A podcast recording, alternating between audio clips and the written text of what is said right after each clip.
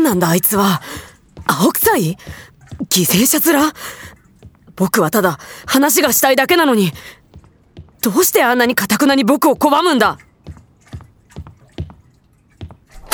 失礼します。ああ、おかえり。あれ？小梅は？もう離れの寝室へ行ったよ。あそうですか。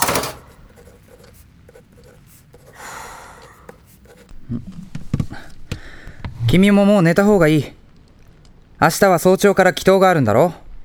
はい。明日も明後日も、これからずっと君はカナリアとして朝晩祈りを捧げ、ご神託を受け、柊君とうまくやっていかなきゃいけない。うまくやっていくか。結構難しいや。カナリアを？それとも柊君と？両方かな。特に柊は僕を拒んでるし。君自身はどう思ってるんだい？柊君のこと。僕は、話し合えれば何とかなるんじゃないかって思ってます。ふーん。君は本当に彼を理解する覚悟ができてるのかな？え？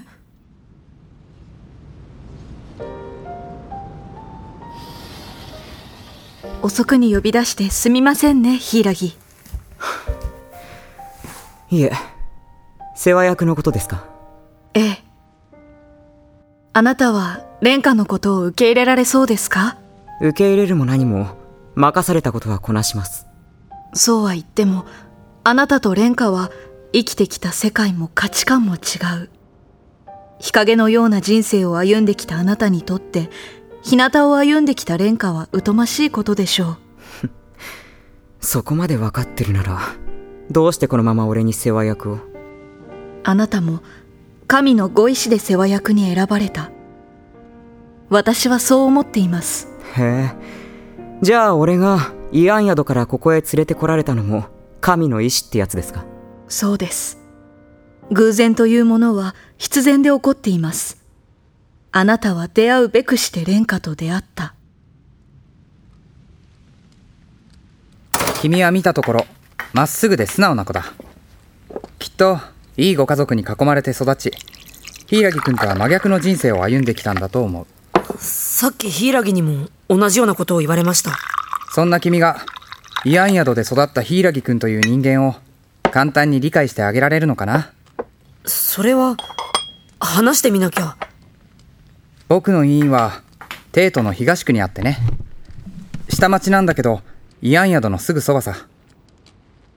病気を患った色子たちの治療もしていたけど、みんな、柊君と同じような目をしていたな。治療の際、僕が医師だと分かっていても、彼らは絶対隙を見せないんだ。傷を負った野良猫みたいにね。最初は、かわいそうな子たちだと思ったよ。でもね、ふと思ったんだ。僕は彼らを憐れむことで見下してはいないだろうかって。見下す？ああ。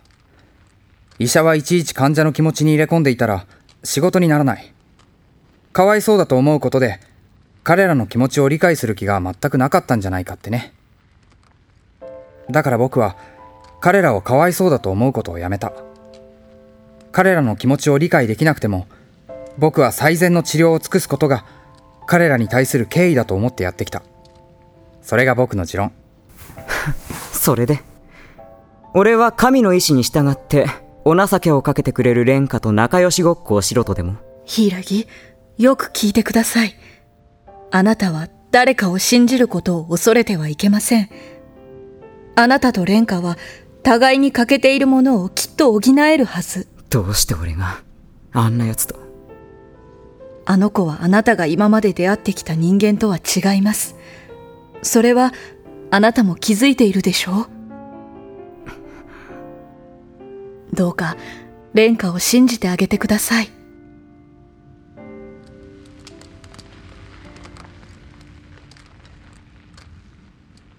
僕は、できることなら、柊とちゃんと向き合って彼を理解したい。僕が治療をしていた時と違って、君の相手は柊君ただ一人だ。君がどうしても柊君という人間を理解したいのなら、覚悟を決めて接したらいいんじゃないかな。覚悟ですか？なーに。時間はあるさ。カナリアを継承することが終着点じゃない。君はまだ出発点に立っただけに過ぎないんだ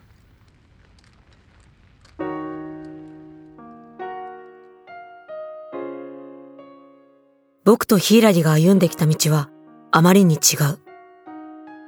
山吹先生の言う通り、おそらく僕は柊を憐れんでいた。慰安宿と聞いてハッとした僕の表情や、過剰な気遣いは、柊を不快にさせていたことだろう。でも僕が柊を理解したいと思う気持ちは変わらない。カナリアと世話役なんて理由は、もうどうでもいい。僕は柊と出会った運命を受け入れて、彼の心を開きたい。あ、柊、戻ってたんだ。はあ。もう寝るよね。ああ。僕ももう布団に入るよ。祈祷があるから朝早く起きなきゃいけないし。